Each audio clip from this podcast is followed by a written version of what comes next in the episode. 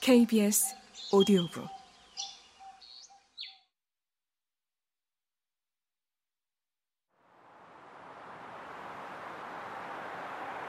좌초해서 해안으로 떠밀려온 하늘의 도시. 절반은 우주공항이고 절반은 판자촌인 히스로가 가까워졌다.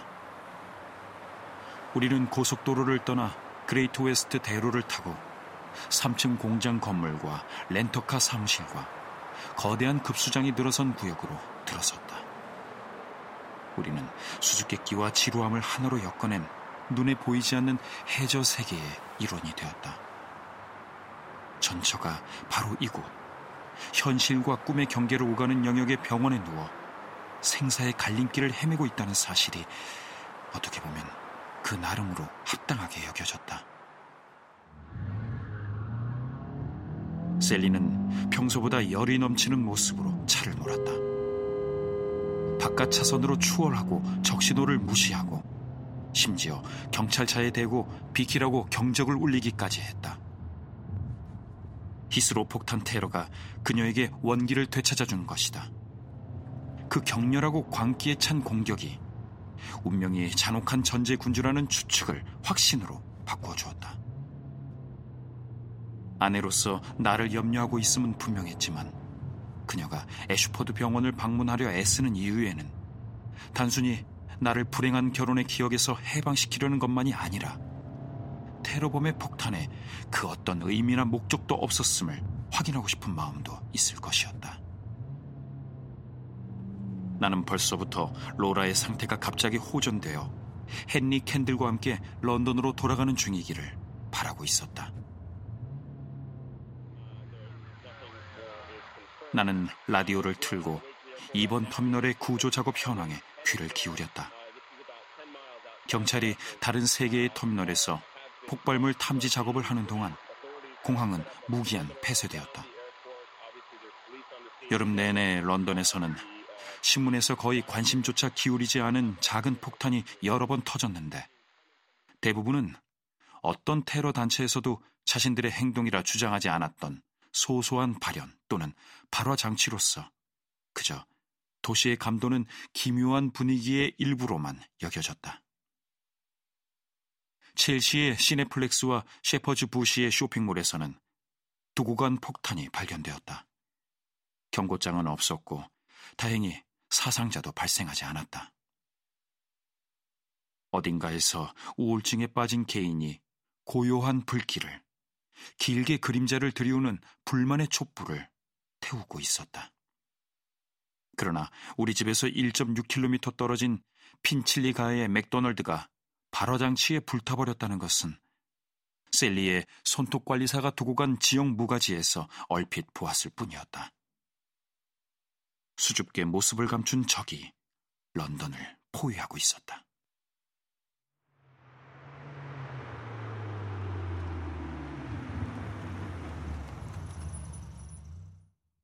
다 왔어. 그럼 긴장 풀고. 셀리가 말했다. 우리는 애슈퍼드 병원에 도착했다.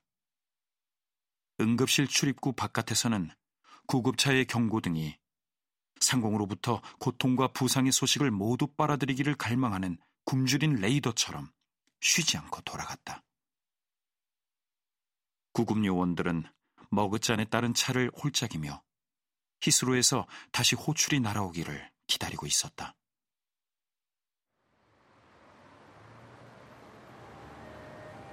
셀리, 당신 지쳤을 것 같은데. 나는 주차장 진입로에서 기다리는 동안 그녀의 머리를 어루만지며 말했다. 밖에 있고 싶지는 않아? 나도 들어갈 거야. 끔찍한 광경일 텐데. 바깥도 끔찍해. 이건 나를 위한 일이기도 한 거야, 데이비드.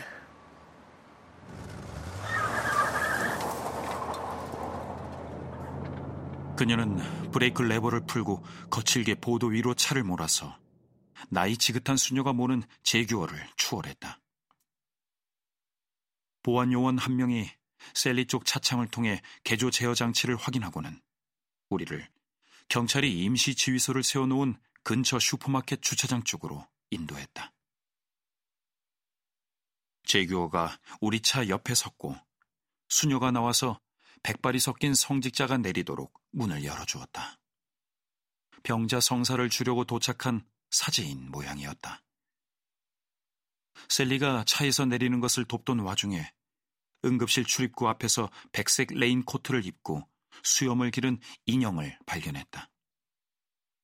경찰과 구급차 운전기사들의 머리 위 고요한 하늘에 시선을 고정하고 서 있는 모습이 마치 오래 기다려온 비행기가 병원 위를 날아가며 주술을 깨주기를 기대하고 있는 것처럼 보였다. 가슴에는 여자 핸드백을 단단히 붙들고 있었다. 그게 기적을 일으킬 수 있는 마지막 구명용 꾸러미라도 되는 것처럼.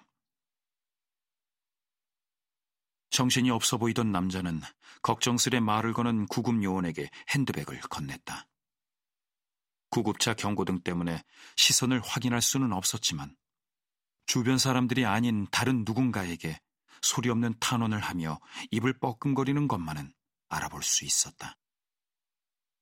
애들러에서 그토록 오래 함께 일해왔는데도 진을 빼는 고객과 구제불능인 사무원들을 함께 상대해 왔는데도 헨리 켄들이 완벽하게 말을 잃은 모습을 보는 것은 이번이 처음이었다. 데이비드? 샐리는 자신을 운전석에서 들어내주기를 기다리고 있었다. 내가 머뭇거리자 그녀는 자기 다리를 차에서 빼내고는 문틀을 양손으로 붙들고 일어섰다. 그녀 주변으로는 주차된 차들이 끝없이 이어지고 있었다. 마치 죽음을 숭배하는 자들의 침묵에 잠긴 회합처럼. 무슨 일이라도 난 거야? 그런 것 같아. 헨리가 저기 서 있어.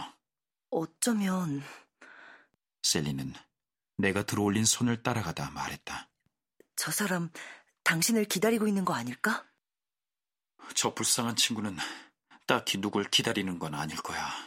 그럼 로라가? 말도 안 돼. 여기 있어. 내가 가서 말을 걸어볼 테니까. 내 말이 들리는 상태라면 말이지만. 5분 후에 나는 헨리를 위로하려는 시도를 포기하고 셀리에게 돌아왔다. 그녀는 양손에 지팡이를 든 채로 금발 머리카락을 어깨 위로 흘리며 차 옆에 서 있었다. 나는 로라의 핸드백을 들고 성직자의 제교를 빙 돌아 걸음을 옮기면서 우리가 거칠게 운전해서 그가 도착하는 시간을 조금이라도 늦추었다는데 마음속으로 사과를 했다. 셀리를 단단히 포옹한 다음에야 내가 몸을 떨고 있음을 알아차릴 수 있었다.